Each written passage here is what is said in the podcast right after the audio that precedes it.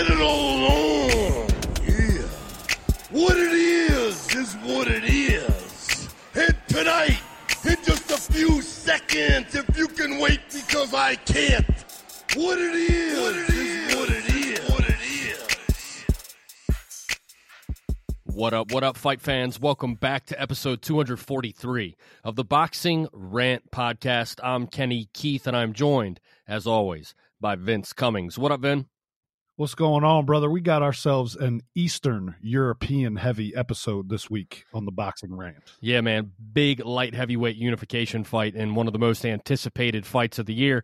And, um, you know, let's be honest, uh, probably the biggest fight of the year for top ranking ESPN.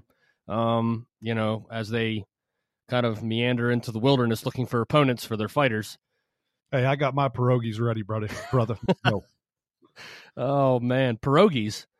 Eh, How about cheesesteaks, man? It's in the city of brotherly love. That's your that's your town, man. Fly, Eagles, fly. yeah, they're they're flying awful high this year. oh man. Frustrated watching a team in my life. Yeah, the Eagles uh, Cowboys game this week uh, should be about as exciting as the Redskins Dolphins game was last week. Yeah, it's a game to see who doesn't suck less. Oh man, big fight from the city of brotherly love as Alexander Gvozdyk squares off against Artur Beterbiev as both fighters put their 175 pound crowns on the line. Um, we are in the middle of the week and a couple days uh, uh, past the Alexander Usyk debut at heavyweight, but we'll touch on that. Josh Warrington back in action um, and some news and notes to include the uh, top rank card that has been announced for December 14th and November 30th and we'll get to all of that. But thanks for tuning in to the 243rd episode of the Boxing Rant podcast. Be sure to subscribe to the show on iTunes, Spotify, Spreaker, Stitcher, the Boxing Rant YouTube channel, Google Play, anywhere that you can find a podcast. We are available. Drop by our website, www.boxingpod.com. That's boxingpod.com.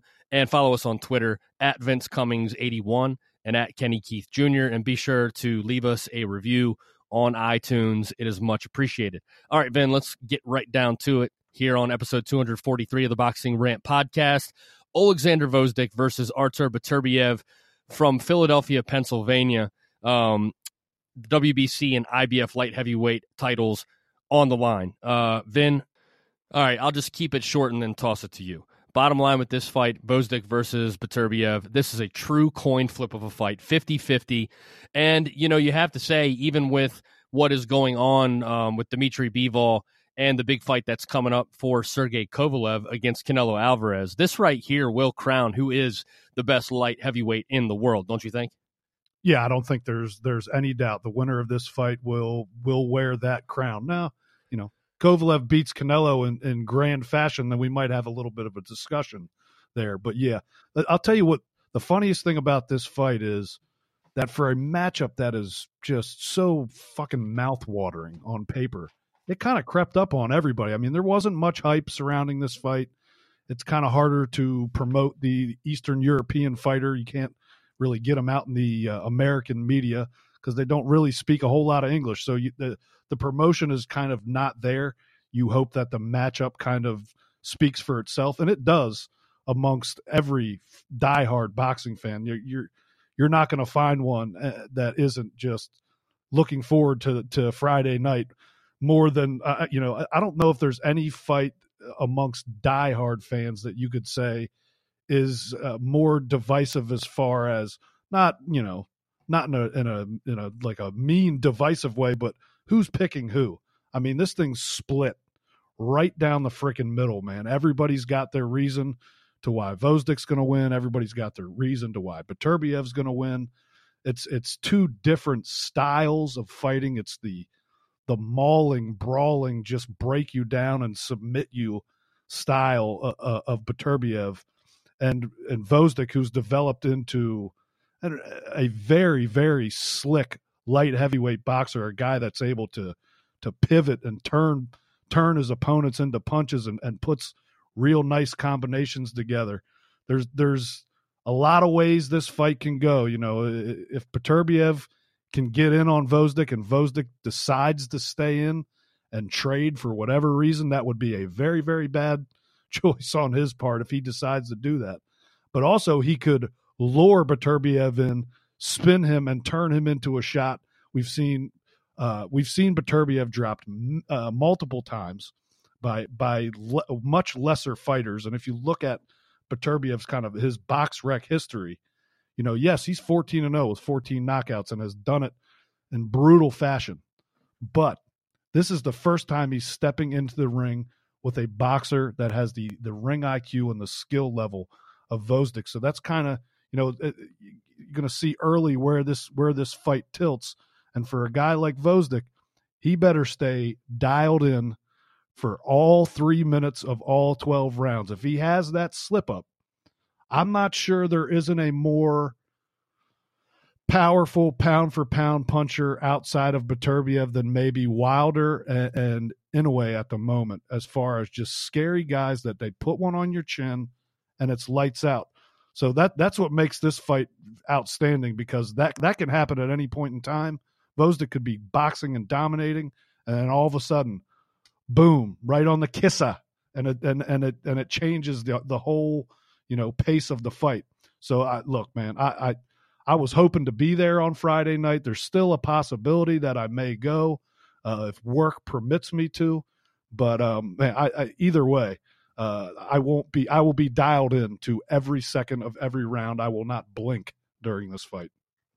Yeah, this is going to be a uh, like a really really tense um, you know, affair between these two because I have to imagine just because of you know, let's not like downplay um, the fact that uh, you know Gvozdyk's power in this as well. Remember what he did oh, to yeah. uh, Adonis Stevenson, right? So you know, there even though he is the you know the the crafter, you know, craftier and, and slicker fighter, he brings enough power to this fight that I think you know though there's going to be some kind of feeling out process between these two in the first two or three rounds, which I think is going to create a lot of tension because when the you know the bombs start flying in this thing um, and you know solid punches are landed, this isn't going to be some pity pat stuff. You know what I mean? I mean when these guys land, it's going to be pretty heavy, and you know that's where I think it's going to be a battle of attrition. I think Teddy Atlas is going to have Gvozdyk moving in this fight because if he tries to sit there and and you know basically have an insight brawling type fight. I don't think Gvozdyk, you know, can win that fight because he hasn't proven to me that he can fight in close quarters like that in long stretches.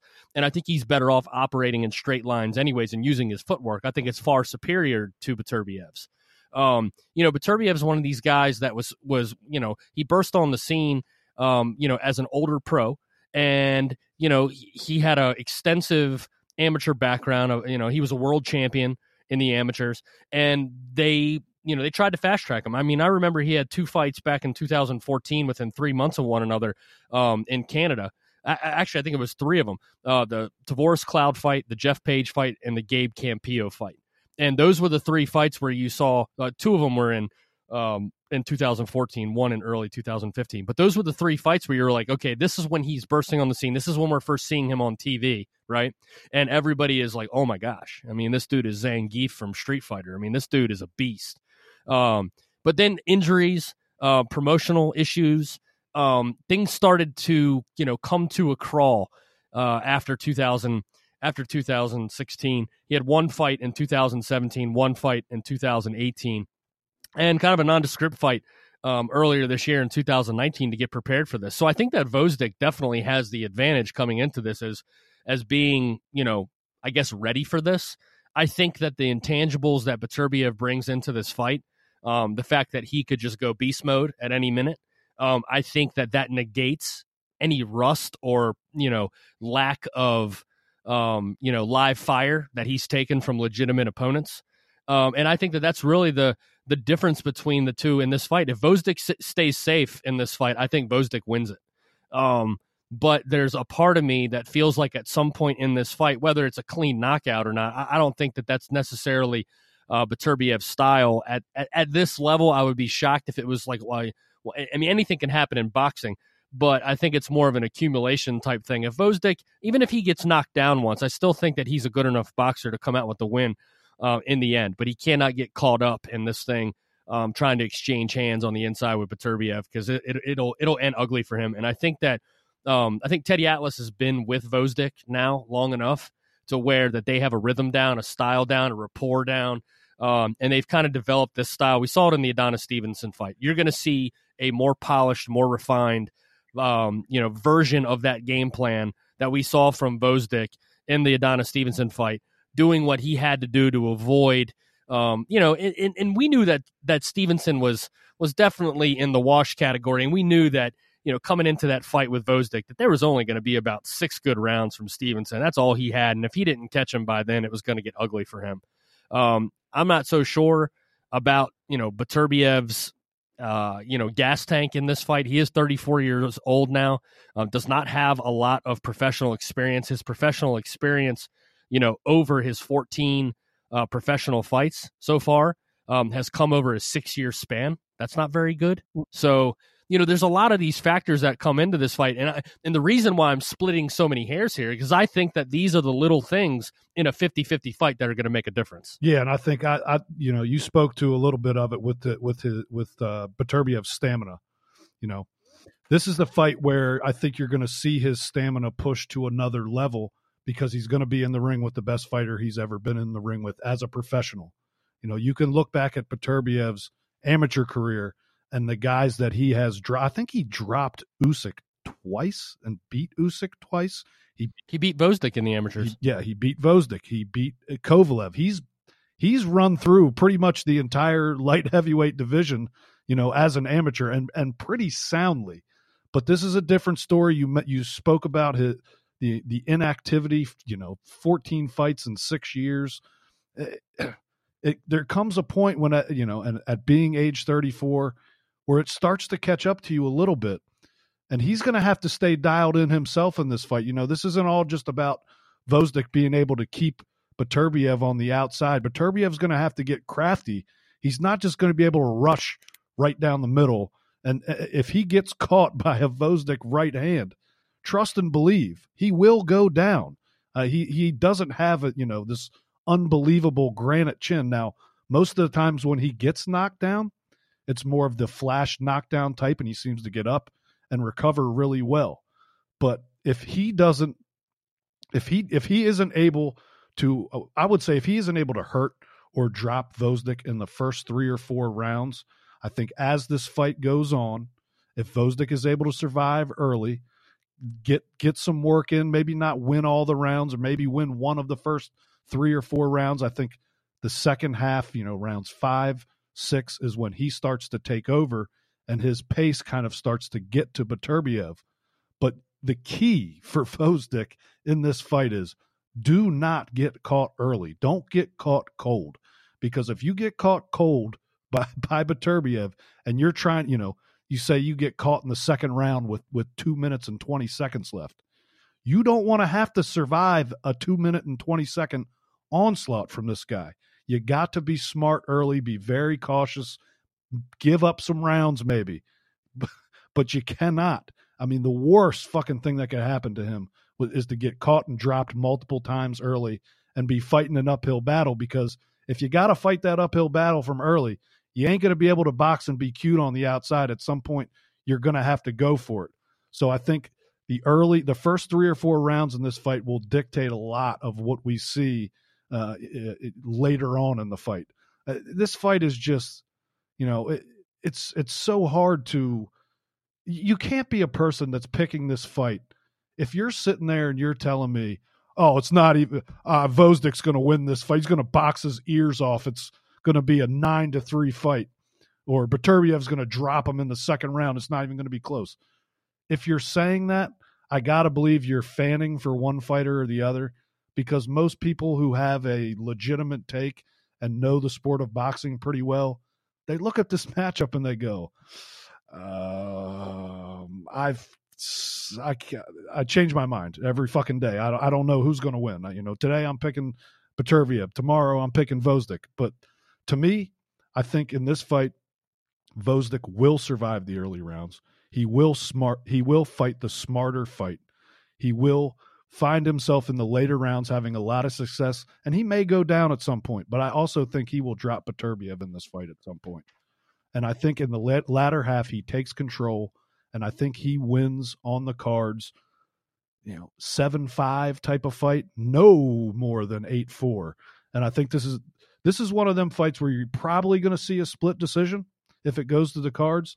And there's also a very good chance for the gambling people out there that you might want to drop a maybe five, ten dollars on the draw at twenty six to one because that is a very, very good possibility. I agree. I think that there's multiple knockdowns in this fight. Um, I, I have a I have a tendency because I've seen Beterbiev get dropped by, um, you know, not you know fighters not considered to be much of a threat um, in his past. You know what I mean? So. my prediction for this fight is I think that Gvozdyk is going to come out on top. I don't know if it goes the distance though, because I think Beterbiev's going to have to go for it, and I think he's going to end up getting caught. I, I cannot see this thing where the exact opposite of of of of these guys, um, you know, like the things that they do well. Like I don't see Beterbiev boxing from the outside and winning a decision that way. And, and, and so that being said, I just think that if Gvozdyk, like you said, you know, if he can avoid getting getting dropped or dropped multiple times, if he can get out of the first three or four rounds of this fight, then I think that he'll get in a rhythm. And I think that once he gets in a rhythm, it's going to be tough for Beterbiev to set up any offense. I don't know if it's going to be as dramatic. I don't, I don't think it. I think it's way too even, um, you know, of a fight for this thing to look as uh, you know as bad and much disparity and as dominating a boxing performance as we saw with two very similar uh, fighters. I guess you know going into that Alexander Usyk Murat Gassiev fight, I think a lot of people thought that that was a 50-50 fight because of Gassiev's power. But when those two got in the ring with each other, I mean, Usyk made Gassiev look really bad. Um, he made him look really, really bad. And I think Beterbiev's pedigree doesn't allow that that kind of thing to happen, which is why I think this thing is neck and neck till the end. But I just have this feeling though that Gvozdyk might end up stopping Beterbiev because of him being tired. Um, and this thing just ends up, you know, maybe like an eleventh round TKO. But I would not, if I if I'm a betting man, I'm with you. I I would definitely put a ten spot on the draw um, and more than likely think that that Gvozdyk walks away with a split decision in this one for sure. Yeah, the difference between like a guy like Gassiev getting completely outboxed by Usyk is Gassiev's a he's a plotting fighter, but Beterbiev is you know he he puts it he gets in a three point stance and he comes at you fucking guns blazing. There is no plotting in. He is coming right for you. So you know that I, I, don't think there's any way we see a disparity of well the boxer beat the beat the the mauler. It's not going to look like that. This is going to be tough, nasty fucking work that's going to have to be done. And you know, Gvozdyk's going to have to deal with some inside inside pressure. He's going to have to survive those moments. But like I said, the key when it happens will be pivoting and turning Gvozdyk. Don't stand in front of him. Turn, pivot, make make Beterbiev spin into one of your shots, create that space to land a right hand. Uh, I, I, will tell you what, man. I, I, you know, this fight was off the radar, and, and I knew in the back of my mind, it's coming, it's coming, it's coming. And as as this fight week has has gotten, you know, to we're, we're at Wednesday now, you can see everybody kind of everybody's mouth is just starting to water for this fight. By the time that bell rings, by the time you hear what, in my opinion, is the best national anthem of all national anthem anthems, the Russian national anthem. You're a Russian asset, then. Deep state Russian asset. And that Ukrainian national anthem, anthem which isn't bad itself. Uh, boy, I, I you know, I'm going to be jumping out of my fucking chair before the opening bell even rings. Dude, I'll never forget. And I, I, I completely concur about about the level of excitement in this thing um, you know, the build up to this thing and, and, you know, being only a couple days away now. But uh, it just reminded me when you brought up about the Russian national anthem. I've told this story on here before, and maybe I was the only one in the the arena that felt this way when it was happening.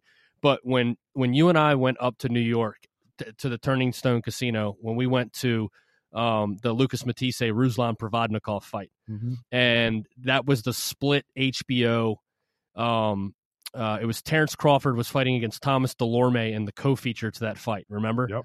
And they had the fight on the big screen while Provodnikov and Matthysse were ring walking.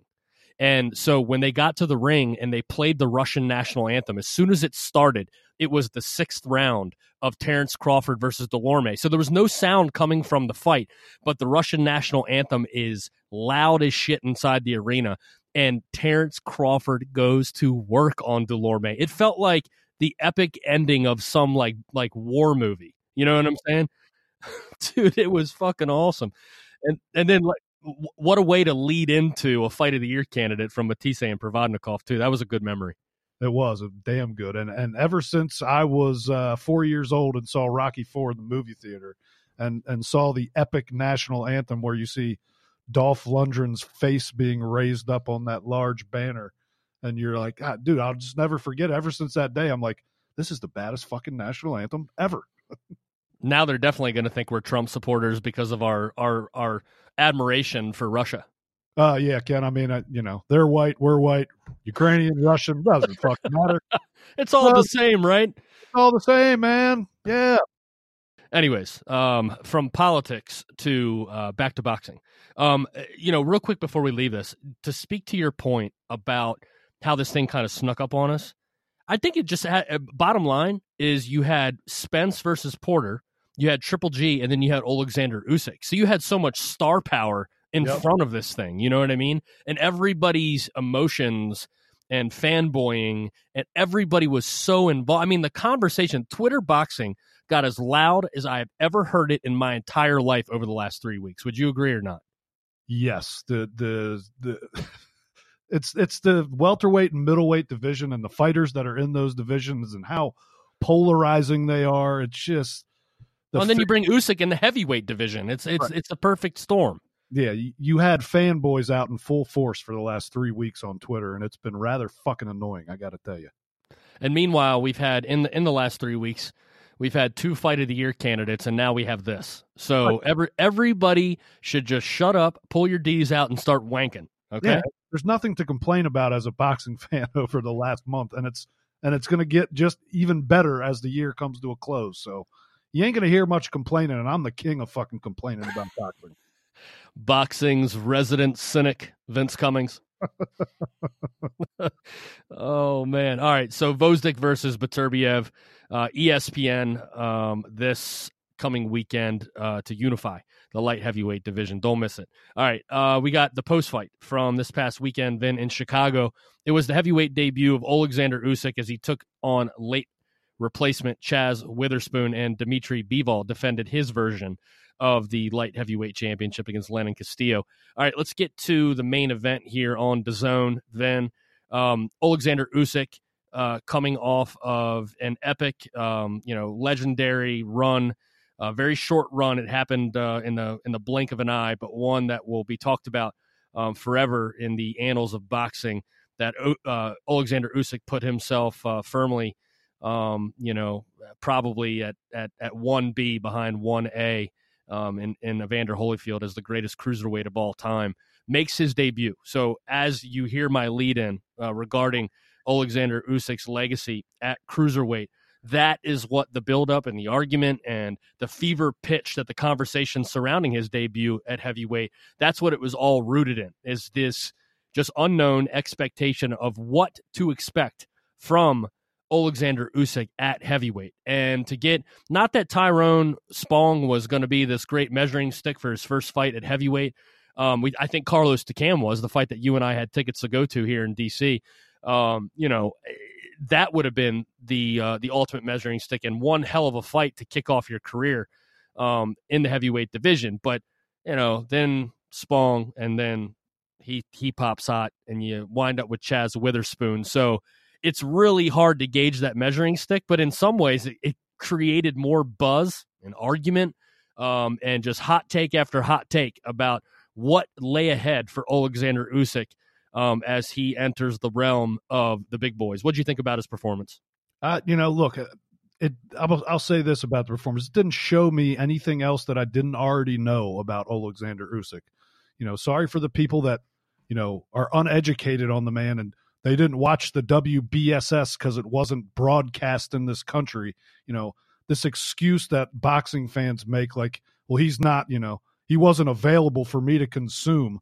If you are a boxing fan and you don't know who Alexander Usyk, the unanimous 2018 fighter of the year is, stop calling yourself a boxing fan. You watch boxing. You're not a boxing fan. You know, uh, I, I, I find a lot of the stuff that surrounded the fight, even even still afterwards and going into it, was the statement of people saying, "We I have to see what Alexander Usyk looks like at heavyweight before I say he's he's a good enough fighter to compete with the top of the heavyweight division." First off, the top of the heavyweight division is overrated and has been for years. Okay, that's why we're these fights are delayed amongst the the the best in the division. I there is like what weight do what weight do you think he came into cruiserweight? Like he made uh, he weighed 199.8 pounds at weigh-ins. What do you think he weighed in the ring? About 215. What do you what did he weigh at the weigh-in before this fight? 215. We're seeing Alexander Usyk fighting at basically the same size he fought at in the ring as a cruiserweight. So the movement and the boxing ability and all that, none of that is going anywhere. He's still young enough. He's still got enough of his prime left that he's got three years of being a supreme athlete as compared to any of the other heavyweights. The only question to be answered for Alexander Usyk as a heavyweight is can he take it on the chin from a large six foot six, you know, 240 pound Anthony Joshua? Can he take a big right hand from Deontay Wilder? Probably not. Nobody can. But that to me, that's the only question. There is no question of whether his boxing ability is good enough to compete with these guys. Okay, uh, you know, if Andy Ruiz can beat Anthony Joshua, uh, I'm pretty sure Alexander Usyk can compete with all of these guys. These guys are, you know, they God bless the heavyweight division for being back and having. You want to talk about hype in boxing? There's hype behind Tyson Fury, Deontay Wilder, and Anthony Joshua. They're all have massive flaws, but they but the build up and the hype of the heavyweight division has gotten them to the point where they are now the big boys in boxing. They're making the big checks. Besides Canelo Alvarez, these guys are cashing bigger checks than anybody right now in the sport. And and that that's you know, that's where where everybody kind of gets fooled in this situation into believing that Usyk can't compete with these guys. There's there's not a there's no one aspect of ring IQ, uh, footwork, hand speed. He owns all of that against all of these guys. Maybe Andy Ruiz hand speed can can match him. Um, Tyson Fury's footwork is not as good. He's slower on his feet than Usyk. He can't fucking pivot and spin and, and do the things that Usyk can do in that Ukrainian, uh, you know, boxing style that's become prevalent in the sport. And you see it from him and Gvozdyk and, and Loma all the fucking time. There's, there's no question in my mind that this guy can compete with the best. I just need to see if he can take one on the chin. Period. So this fight showed me that Alexander Usyk is still Alexander Usyk, one of the five best fighters in the world. And if you don't put him there, I have to seriously question uh, do you know what, what what boxing is? Do you, or, or do you just have some type of agenda? Because if you don't, you do. You know, if you don't respect him as being that top five or six pound for pound fighter, you, you know, I, I really don't care to hear your opinion on him. Yeah, I mean, look, the bottom line with Usyk is is his style, and we've said this from the very beginning. If if you're going to have a problem watching a guy get warmed up in the ring, then don't watch Usyk or tune in in the fourth round, right? Because once he gets going, he starts off as a you know a little tiny snowball at the top of the hill, you know, and by the time the fight gets to the to the to the fifth or sixth round, his opponent is running away from a gigantic boulder size snowball, right? I mean, that's what he does. And it takes him, he is very calculated in figuring out his opponents. Another thing to understand about this guy, if you watched his his run through the cruiserweight division, not only is that the you know the sort of pace that he fights at, but the the better the competition, the better he is. You know what I mean? The more of offensive he is, the more he puts punches together, the more he makes a statement and takes control of the fight. Um, this fight was what it was. I mean, if there's one thing that I'm sitting here watching Usyk in the first couple rounds of this fight is is his footwork and his his quickness and athleticism. There's nobody in the heavyweight division. You cannot compare Deontay Wilder's right hand, how fast that is, and how explosive that is to Alexander Usyk's legs. They're two different things, right? When you look at what Usyk does best, and that is boxing, okay? Right now, even after just this fight with Chaz Witherspoon, there is no doubt about it. He is the best boxer in the heavyweight division. His athleticism, okay, is far and away better than anybody's in the division. If he starts spinning and moving around a Deontay Wilder, it's going to make Wilder look really uncoordinated. I mean, we saw how uncoordinated Wilder looked in a lot of his fights. Hey, fights that ended with explosive KOs. The fight against Tyson Fury, he was getting spun around. Had he not dropped Tyson Fury in that fight, uh, Fury wins that thing going away. He got flat out classed in the boxing department. But like you said, the one thing that Deontay Wilder can do, right? And this has been what makes Wilder one of my favorite fighters. I know it's going to make some people's narratives cringe to hear me say that for the millionth fucking time on this show. One of my favorite fighters, Deontay Wilder, right? Is he may have one of the greatest sledgehammers in the history of the sport. There, there's one thing that Deontay Wilder can do better than anybody alive today. He can end a fight in a snap of a finger. It's like one guy who, you know, I don't know what kind of argument he was trying to make. I think he was being a smartass and, you know, whatever. But his his comment wasn't untrue in what he said on my timeline. He said, "Son, he can't handle Wilder. Wilder Wilder got that Thanos snap. You know what I mean? And and it's true. I mean, that's the great a great description of what Deontay Wilder can do. But the one thing that can negate power um, is athleticism and footwork. And his boxing ability dude stop with the tyson fury boxing ability. When you when tyson fury is fighting slow uncoordinated heavyweights he's going to look like a slick boxer. But let's be honest man. Tyson fury is never in shape.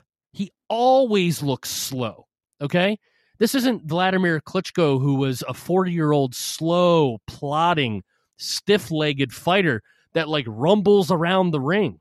You know what i mean? This isn't you know Deontay Wilder like stiff legged and a little wobbly in the knees. Like it's it's it's just different. That's all I'm saying. It's not about hype. It's not about hyperbole. It's not that. I just think that when you talk about the the right hand of Deontay Wilder and what a game changer that is in the heavyweight division, it is my belief. It's just an opinion. That's all it is. You may or may not disagree. The athleticism and footwork and the ability to put punches together in succession um, Alexander Usyk's the best at it right now. Now, yes, do I want to see him go straight to Joshua right now? No, I, I don't think that that's the play. Personally, I think you do. Um, you know, you go after a Takam or you go after a Joseph Parker or like one, you know, a guy that has fought in championship fights, that has fought against the best, and kind of gauge yourself and get in there and just like work on some stuff and get hit a little bit more. You know what I mean? And you know, but at the same time, these guys that are managed by Egis Klimas, he don't fuck around, man. I mean, the bottom line is is that if that if Joshua's there, because he'll become if Joshua beats Ruiz or Ruiz beats Joshua, because of what um, Alexander Usyk was able to do with the cruiserweight division, he's established himself as the mandatory for the WBO heavyweight title. He said he'd take a fight with Deontay Wilder next if Wilder will take the fight. Um, you know, we know that's not going to happen because he's supposed to fight Tyson Fury in February. But the bottom line is is that I think that he can rise to the occasion. And I know it sounds crazy especially in the heavyweight division. Everybody's so dangerous, right? But you hit the nail on the head in the open of of of your conversation here, Vin, um, as it pertains to the heavyweight division as a whole. All of these guys are extremely flawed, and we haven't seen Usyk's flaw yet. And in my opinion, the only thing keeping him from becoming the undisputed heavyweight champion of the world would be the exposing of a chin flaw. And if that is exposed and he is dropped well, that's boxing. But until I see that, in my opinion, I think he's the most talented heavyweight in the world. Period. Yeah, you know, if you're going to speak on just boxing ability, I don't, I don't think there's an argument there. Uh, you know, you can try to find one, and I may, entertain it for about five seconds and then I'm going to move on because there's just I, I don't see it, and I'm not I don't see it from any up and coming heavyweight. So you know, the the thing with Usyk is like you spoke on where where does he go from here? Is it he is the WBO mandatory? The chances are that if Andy Ruiz beats Anthony Joshua, you will see that WBO belt probably vacated. Not because Andy Ruiz doesn't want to fight Usyk, but because he's a PBC fighter. The mandatory is going to be announced pretty quickly. It's going to be a, you know, neither one of those guys, even if Joshua wins, they might not want the quick turnaround to to fight Alexander Usyk after that fight. That's a tough ask. So there's a good chance you see the belt vacated. And there's a good chance you see Alexander Usyk versus a guy like Joseph Parker, who had the WBO belt before he lost it to Anthony Joshua in a fight for a vacant belt. You know, some people say, well, you know, it's a fight for a vacant belt. That's that doesn't really, you know, I I can't really count that. Okay, well, you know, if you want to go down that road and you don't want to count vacant belts, which, you know, there's plenty of them won across the sport of boxing, but let's just look at it like this to keep it in perspective, okay? Bermane Stiverne beat Chris Arreola for a vacant WBC belt that then Deontay Wilder took from Bermane Stiverne. So that's one vacant belt right there. All the other belts were won by Tyson Fury, and then he had his his incident, we'll say. And what happened? All the belts were vacated. And you got Charles Martin versus Vyacheslav Glazkov. Right. So, you know, if you want to have that type of conversation here, then we might as well just cancel the sport of boxing altogether because all these guys have fucking won vacant, most of them have won vacant fucking belts. That's just how it is. You got a fight coming up right now in a, in a couple weeks between Joet Gonzalez and Shakur Stevenson fighting for Oscar Valdez's vacated belt. We're not going to call the guy the champion. It's not their fucking fight uh, uh, fault the guy dropped the fucking belt. Okay, I'm sure they would have liked to have got a hold of Oscar Valdez, but uh, so be it. It happened how it happened. Now they're fighting each of two legit fighters fighting for a vacant belt. You know that is the type of conversation that I've heard that I've been involved with that kind of surrounds Usyk and it to it gets to a point to me where I'm like, look, man, you know, you guys, you you can try to discredit, you can dismiss, you can say you don't believe in the hype or whatever you want to fucking say. If you don't appreciate what Alexander Usyk has provided you as a fight fan over the last two years and stepping up to the heavyweight division, having one easy fight and then saying, I'm ready for a crack at a at a belt. Evander Holyfield fought five or six times before he fought for a heavyweight championship. Now, granted, uh, all of those fights were, you know, there weren't any pushovers in the bunch. You know, maybe maybe his first one up uh, against uh, Berbick, an aging Trevor Berbick, you could say that possibly, but they were not easy fights, none of them. But to to jump right or want to jump right into a heavyweight championship fight, I applaud it. He may fucking get knocked out. So be it. At least a guy challenged himself, and at least the guy has given me, you know, some of the m- more entertaining performances of the last two years. So don't don't you know you don't have to like Alexander Usyk. You don't have to be a fan of Alexander Usyk, but appreciate how good the fucking guy is. Stop trying to find stupid fucking ways to deny it because whatever dumbass reason you you come to a conclusion with. It's just it, that conversation and that narrative became like you know I, I say I get frustrated. I get frustrated not because I'm a fan of the guy. I get frustrated with the stupidity of boxing fans sometimes, and especially when you when it when it gets going on Twitter, it's like, you know what? I, I want to go back and where is my DeLorean? I want to go back in time and delete that fucking tweet because I don't want to talk to these idiots. And I don't feel like explaining myself to people who can't interpret what they're reading. They have their own narrative that they want to push.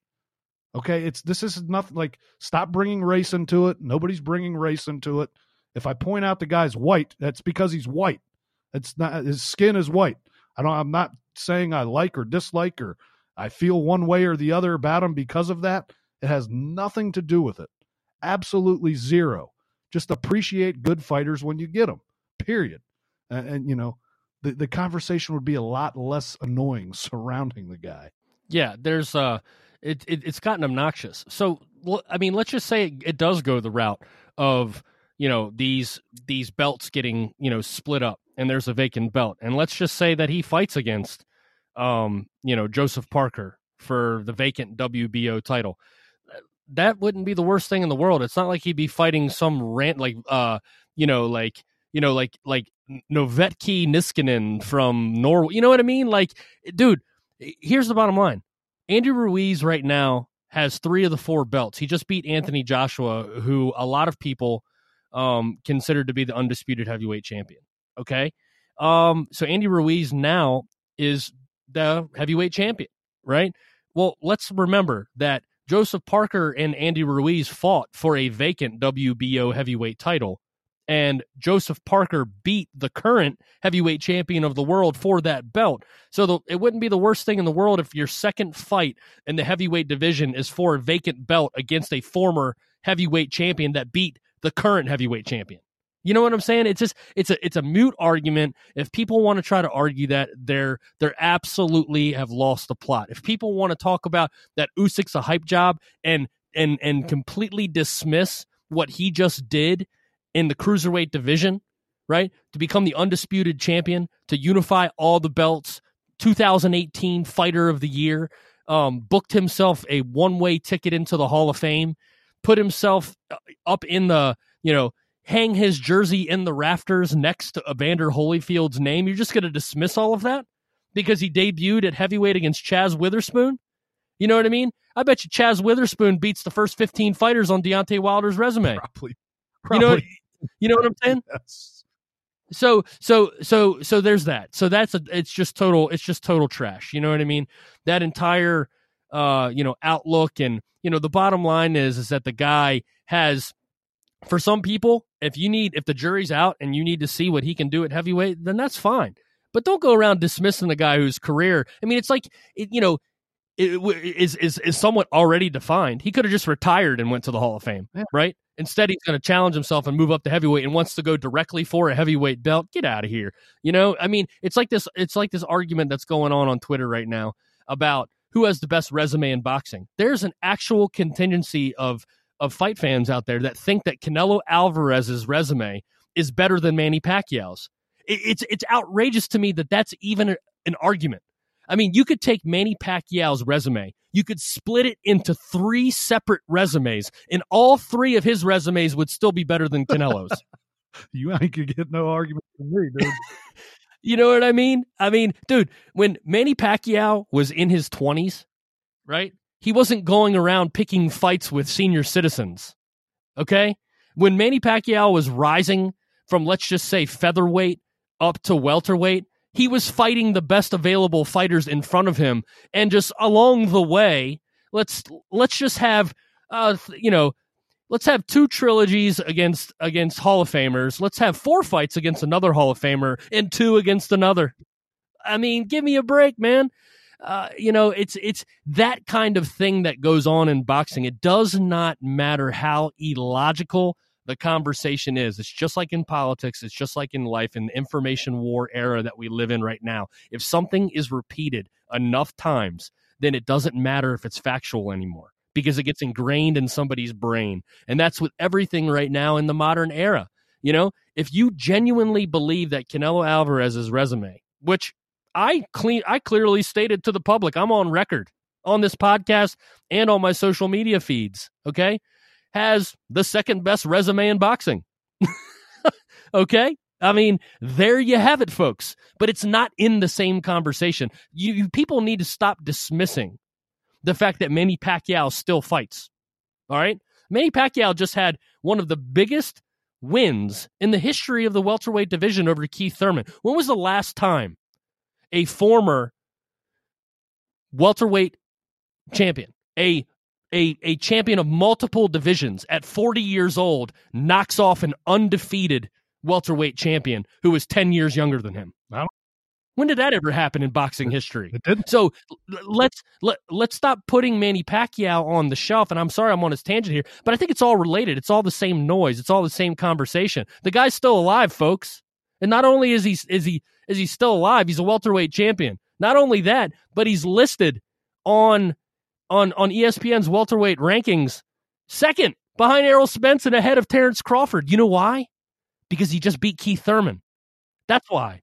And be, you know why Errol Spence is ahead of of Manny Pacquiao? Because of the uh, I think the acceptance that Manny Pacquiao is not willing to fight Errol Spence. That's the only difference between the two right now.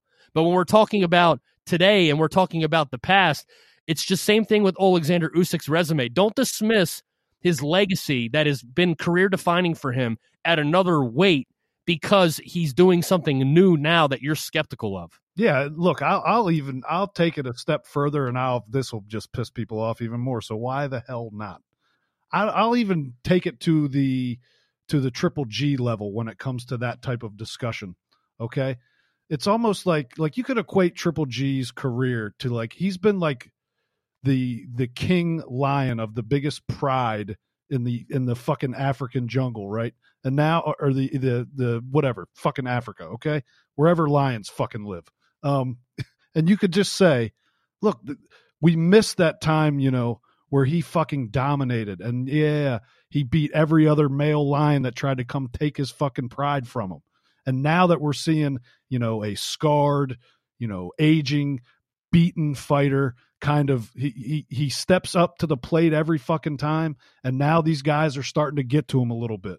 And you see that this reign is coming to an end. So at 37 years old we're going to call the guy a bum. And he beat a bunch he's a bum beater. And he and he should be you know I don't, his he doesn't even have a hall of fame career in my eyes because of what i see as some stupid narrative that just doesn't it, it people have to get off of that shit, man. And, and I know what everybody's thinking right now. Well, you guys are defending all the white fighters. I don't hear you defending any black fighters like this.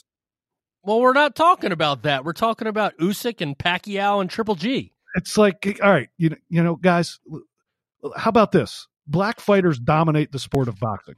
They have dominated the sport of boxing for decades upon decades. They are normally always the class of the sport is the black American fighter. Period. Their their athleticism, their pedigree, their boxing skills have always been better than the rest of the world's. It's just that now we're starting to see a slight shift. That doesn't mean that the black American fighter isn't just as good. It's just that the rest of the world has kind of caught up just like it happens in every other fucking sport in the world. You know, you you you see it happen in soccer. You see it happen in fucking in uh in basketball, in, in international basketball. It just happens. Okay? And if there's a hype job, if I see a hype job or I, some a fighter I consider to be a hype job, I don't look at his fucking color of his skin first and, and let that determine whether I'm going to call him a hype job or not. Well, I, I mean, not to interrupt you, but but go back to like oh, like listen to archived episodes of this show th- three four years ago when you and I called Lee Selby a hype job. Yes. Okay. I mean, it, it goes across the board. It doesn't matter. It, it, it you you deal with what's in front of you and who's fighting in the era that you're speaking of when you're talking about it. We're just always talking about white fighters, Ken. No, no. The bottom line is, is we're talking about great fighters. It doesn't matter who it is. Exactly. Um, you know what I mean? It just so happens that right now there is an ongoing conversation about what's happening currently in the sport, right? And what's happening now is that Alexander Usyk just fought, Triple G just fought, Manny Pacquiao is Manny Pacquiao, and there's never a bad time to talk about the Pac-Man, old Senator Pac. You know what I'm saying? So it's just the conversation of today. Um, and just like the stupid, idiotic conversation that's happening out in social media right now, that is just like people are grasping for straws trying to discredit people, man. It's like a reflection of what's going on in the bigger picture of the world. It's like, it's like everybody just stop trying to drag everybody down and have your social media personality, like your persona. You know what I mean? It's like, it's like, dude, do, do you and I, are our Twitter handles like, you know, boxing junkie 1894 and fucking King Boxing 0119 with with some generic avatar. No, like you get what you get, man. My name is Kenny Keith. Your name is Vince Cummings. This is us. This is our opinion. You know what I mean? So deal with it. Like You It- don't it- like that there's buttons on there that you can hit that you don't have to hear it anymore. And there's plenty of them out there that do it. I know there is. Yeah, but it's just gotten to the point now, man. People know, you know, hey, Vin, we're famous now, you know? So, like, people are attacking us because we're famous. That's what it is, Vin. Boxing podcast famous. Boy, I got to tell you, what a fucking life. I don't know about famous, man. You know? No, it's fucking, you couldn't be any further from it. That's right, buddy. That's right. Hey, I'm famous in my house. My my two year old son thinks I'm famous. That's all that matters. That's right. At the end of the day, that is all that matters. Um, real quick, because speaking of my two-year-old son, uh, my wife's getting ready to leave for work, so let's wrap this thing up. Um, Josh Warrington, Warrington, Warrington, Warrington, like oh Hickson picks. It's not Josh Warrington. Okay, he's not a country singer. Old Josh Warrington, Josh Warrington against Soflan Takuch, I think his name was. Here's what I got to say about this: it never fails when you get a uh, a guy who has fought his entire career pretty much um, in the United Kingdom and and Josh Warrington coming off of you know a career defining fight against Carl Frampton, um, where the hyperbole just runs wild with the announcing, talking about how this fight with this fight with Takuch, this had. 12 rounds all over it, Vin. This had 12 rounds all over it. And what Warrington was able to do was completely take our expectations and flush them down the toilet. He's greater than we thought. This is no knock against Warrington. I think he's the class of the featherweight division right now. I mean, Gary Russell's still on vacation, right? So, and uh, Warrington's out there doing it. He's strong. He's sturdy. He's nasty. He's vicious. I love his attitude. He's the real deal. Okay. Let me tell you about Takuch. Eh, For anybody that did not watch this fight, Takuch is the combination of Sam Solomon and Willie Nelson, and I ain't talking about the redheaded stranger. Okay, as uncoordinated, stiff-legged, a stiff breeze would blow him over because he's never on balance. This guy didn't. I don't care what his ranking was. This guy was bottom of the barrel scraping, and, and it's fine. Warrington, he he's he's a champion, dude. He can he can take an easy fight after the little stretch that he's had, right? I mean, why not just have a, you know, look at me fight where you can go out there, showcase, like I'm the champion. I beat Carl Frampton. I'm gonna knock this guy out and give you all warm and fuzzies in your groins. Like that's that's okay. Like that's cool. You can even promote it that way. Not in the UK though. Nope. Nope. Can't do that. Got to make Slo- Slofan Takuch, uh, you know, some guy that was to put Warrington to his stiffest test. The only thing stiff about Takuch was his knees. Okay. so, you know, and I know people are going to be like, Ken, you're hating on Warrington. Okay. Well, then I, I would implore you to rewind two minutes and listen to it again. Okay. It's the hype machine. It's the noise. Stop it. The guy he fought wasn't good. He looked so uncoordinated, man. He's the guy that would get picked last on the, on the schoolyard. You know what I mean? To play soccer or basketball. You know, he'd be the guy standing over there that people are like, I don't want him. You want him? No, I'll take that girl over there, though. I mean, give me a break. Anyways, Warrington was vicious in this fight. He did what he should have done, man. I mean, after about 10 seconds into the fight, I was like, dude, if he don't end this thing early, man, then that is an indictment on Warrington. That's all there is to it. I, I can't add anything more to that other beyond you using the word stiff and Takuch in the same sentence. I, yeah, that's it. That's that's all we need to hear. I'm fucking laughing the whole. I was doing my best not to laugh into the mic. I think you said it twice. Ah, stiff Takuch. Ah, fucking hilarious. Uh, Sometimes it just works out that way, Vin. oh man. Um. All right. News and notes, and let's get out of here. So it's official. We've already talked about this. Terrence Crawford versus Egidijus Kavaliauskas. Um. I see Top Rank has gone the clever PR route, so people don't get confused when they try to read the fight poster. They've just eliminated the guy's name, and it's Terrence Crawford versus Mean Machine. but I saw the fight poster, I almost peed myself. I was like, yeah, that's just going to throw people off. Kavaliauskas doesn't look good up there. Mean Machine, it is. Yeah, I mean, we already don't know who the guy's fuck who the guy. Most of the people don't know who the guy is. Let's not have him struggle with the fucking last name. Yeah, and you know, bottom line with this one is it's a showcase fight for Crawford. Top Rank doesn't have opponents for Crawford. Um, is a guy that most people had on their top ten prospect lists when he burst on the scene here in the United States, and he just hasn't lived up to it against mediocre competition. So they're just throwing him to the wolves here. It would have been nicer for Terrence Crawford if Kavaliauskas had lived up to the hype, but uh, the bottom line is Mean Machine still sounds mean. So we'll go with we'll go with that. I, I do. I will say this. I don't think this fight is quite as easy as everybody makes it out to be. You know, Kavaliauskas was a guy that was fucking mauling and destroying people on his way up against all the journeymen of the world at 147 pounds. And as soon as he got to the top of the division, he turned into a boxer. And it hasn't really worked out that well for him. He probably should have lost his last fight. But he is still a technician to a certain extent that you're not just going to come in and just blast a guy out of there because he doesn't belong in the ring. He's got pedigree. He's a he's a decent fighter. Uh, this is not the fight anybody wants to see Terrence Crawford in. It is a mandatory, but I don't think it's really going to be as easy as everybody thinks. And and unfortunately for Terrence Crawford, this is a lose lose fight as he continues to wait out the other side of the street wanting to cross. The walking signal's been flashing for a while. Nobody wants to come across, Ken. So, you know, it is what it is. People will people will push further push the Terrence Crawford has beaten nobody at 147. He doesn't deserve to fight the best narrative uh, after this fight.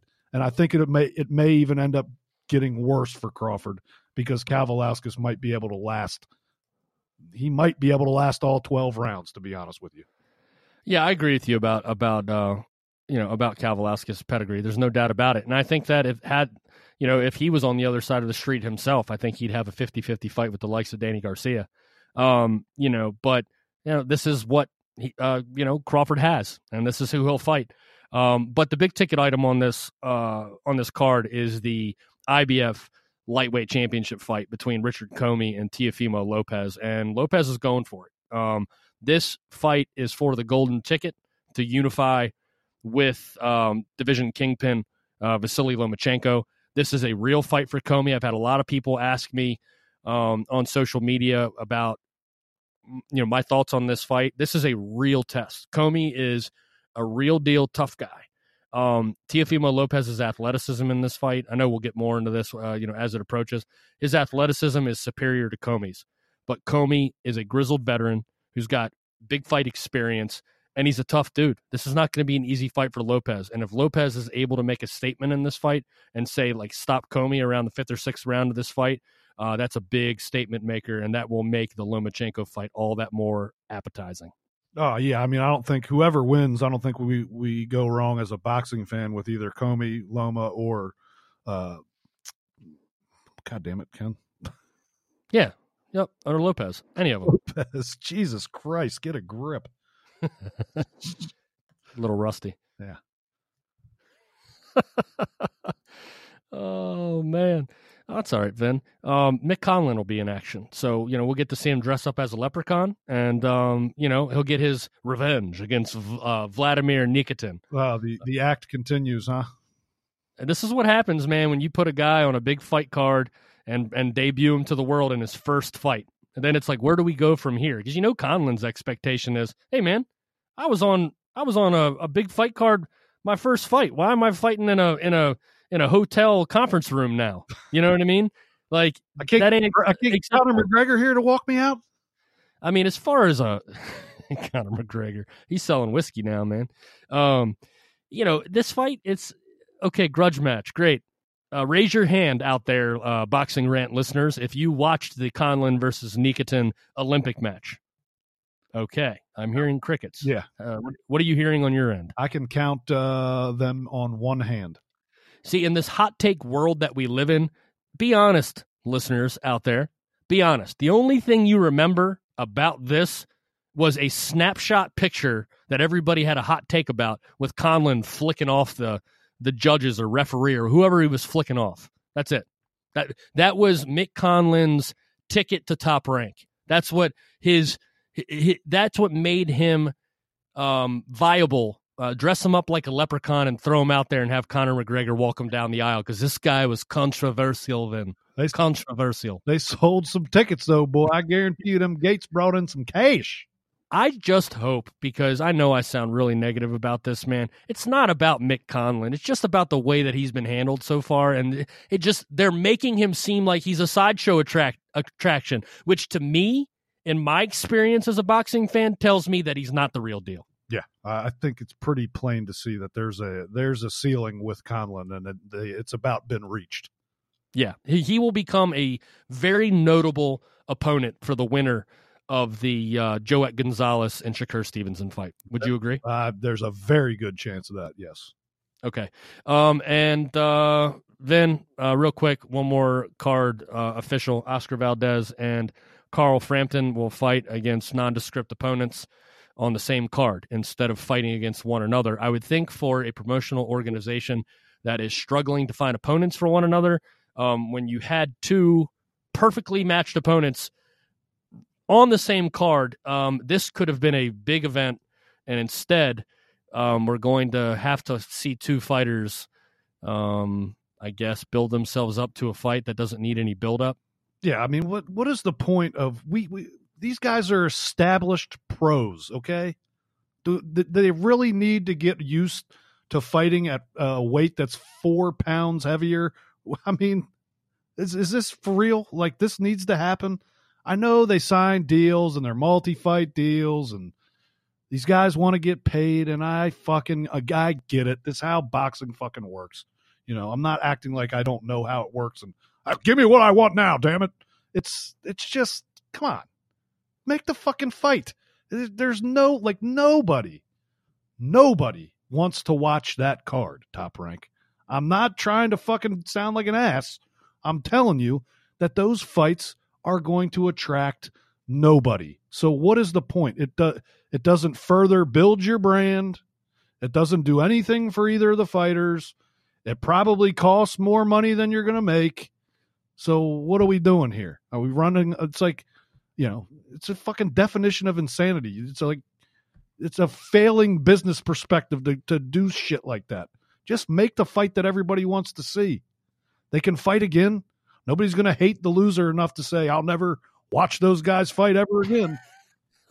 Chances are, with the type of styles that both these guys guys have, it would make for a great re- a, a, a, great first fight and a great rematch. Yeah, they'd probably run it back in five months. So who who else are they going to fight? No, that's what I don't understand here. It makes no sense you know, maybe one of them becomes an opponent for Lomachenko when he comes back down to 130 pounds. I mean, who knows, man? I, I, I'm, I'm, I'm, I'm reaching for shit right now. It's like it doesn't make sense. There's no reason for it. Um, it's two fighters that I really enjoy watching. I've been a huge fan of uh, Oscar Valdez and Carl Frampton for their entire careers, and uh, I don't need to see them in showcase fights. No, no, and the winner will probably get a crack at Jamel Herring at some point. That's probably where the road leads. The winner will will fight Jamel. Okay, and that'll happen when two years from now. After it's gonna, you know, when are they, when are they gonna fight each other in June? Yeah, uh, we need a we need a uh, showcase fight for for each on you know the same card, so we can get get used to them again. We need to them reintroduced into our lives against shitty opponents, and then and only then will we be ready for them to face off. Ken, face off on St. Patrick's Day, March seventeenth, twenty twenty at the MSG Hulu Theater with Mick Conlan uh, carrying the pot of gold out to the ring. Jesus Christ, that would be great, though. uh, I don't know, man. Sometimes, uh, sometimes they just serve it up to you. You know what I mean? It's just my job to spike it over the net. As much as you try to stay positive about the sport, Ken, you know, Jesus Christ, boxing. Hey, guess what, man? We spent the first 30 minutes plus of the show being damn positive. So take what you can get. Yeah.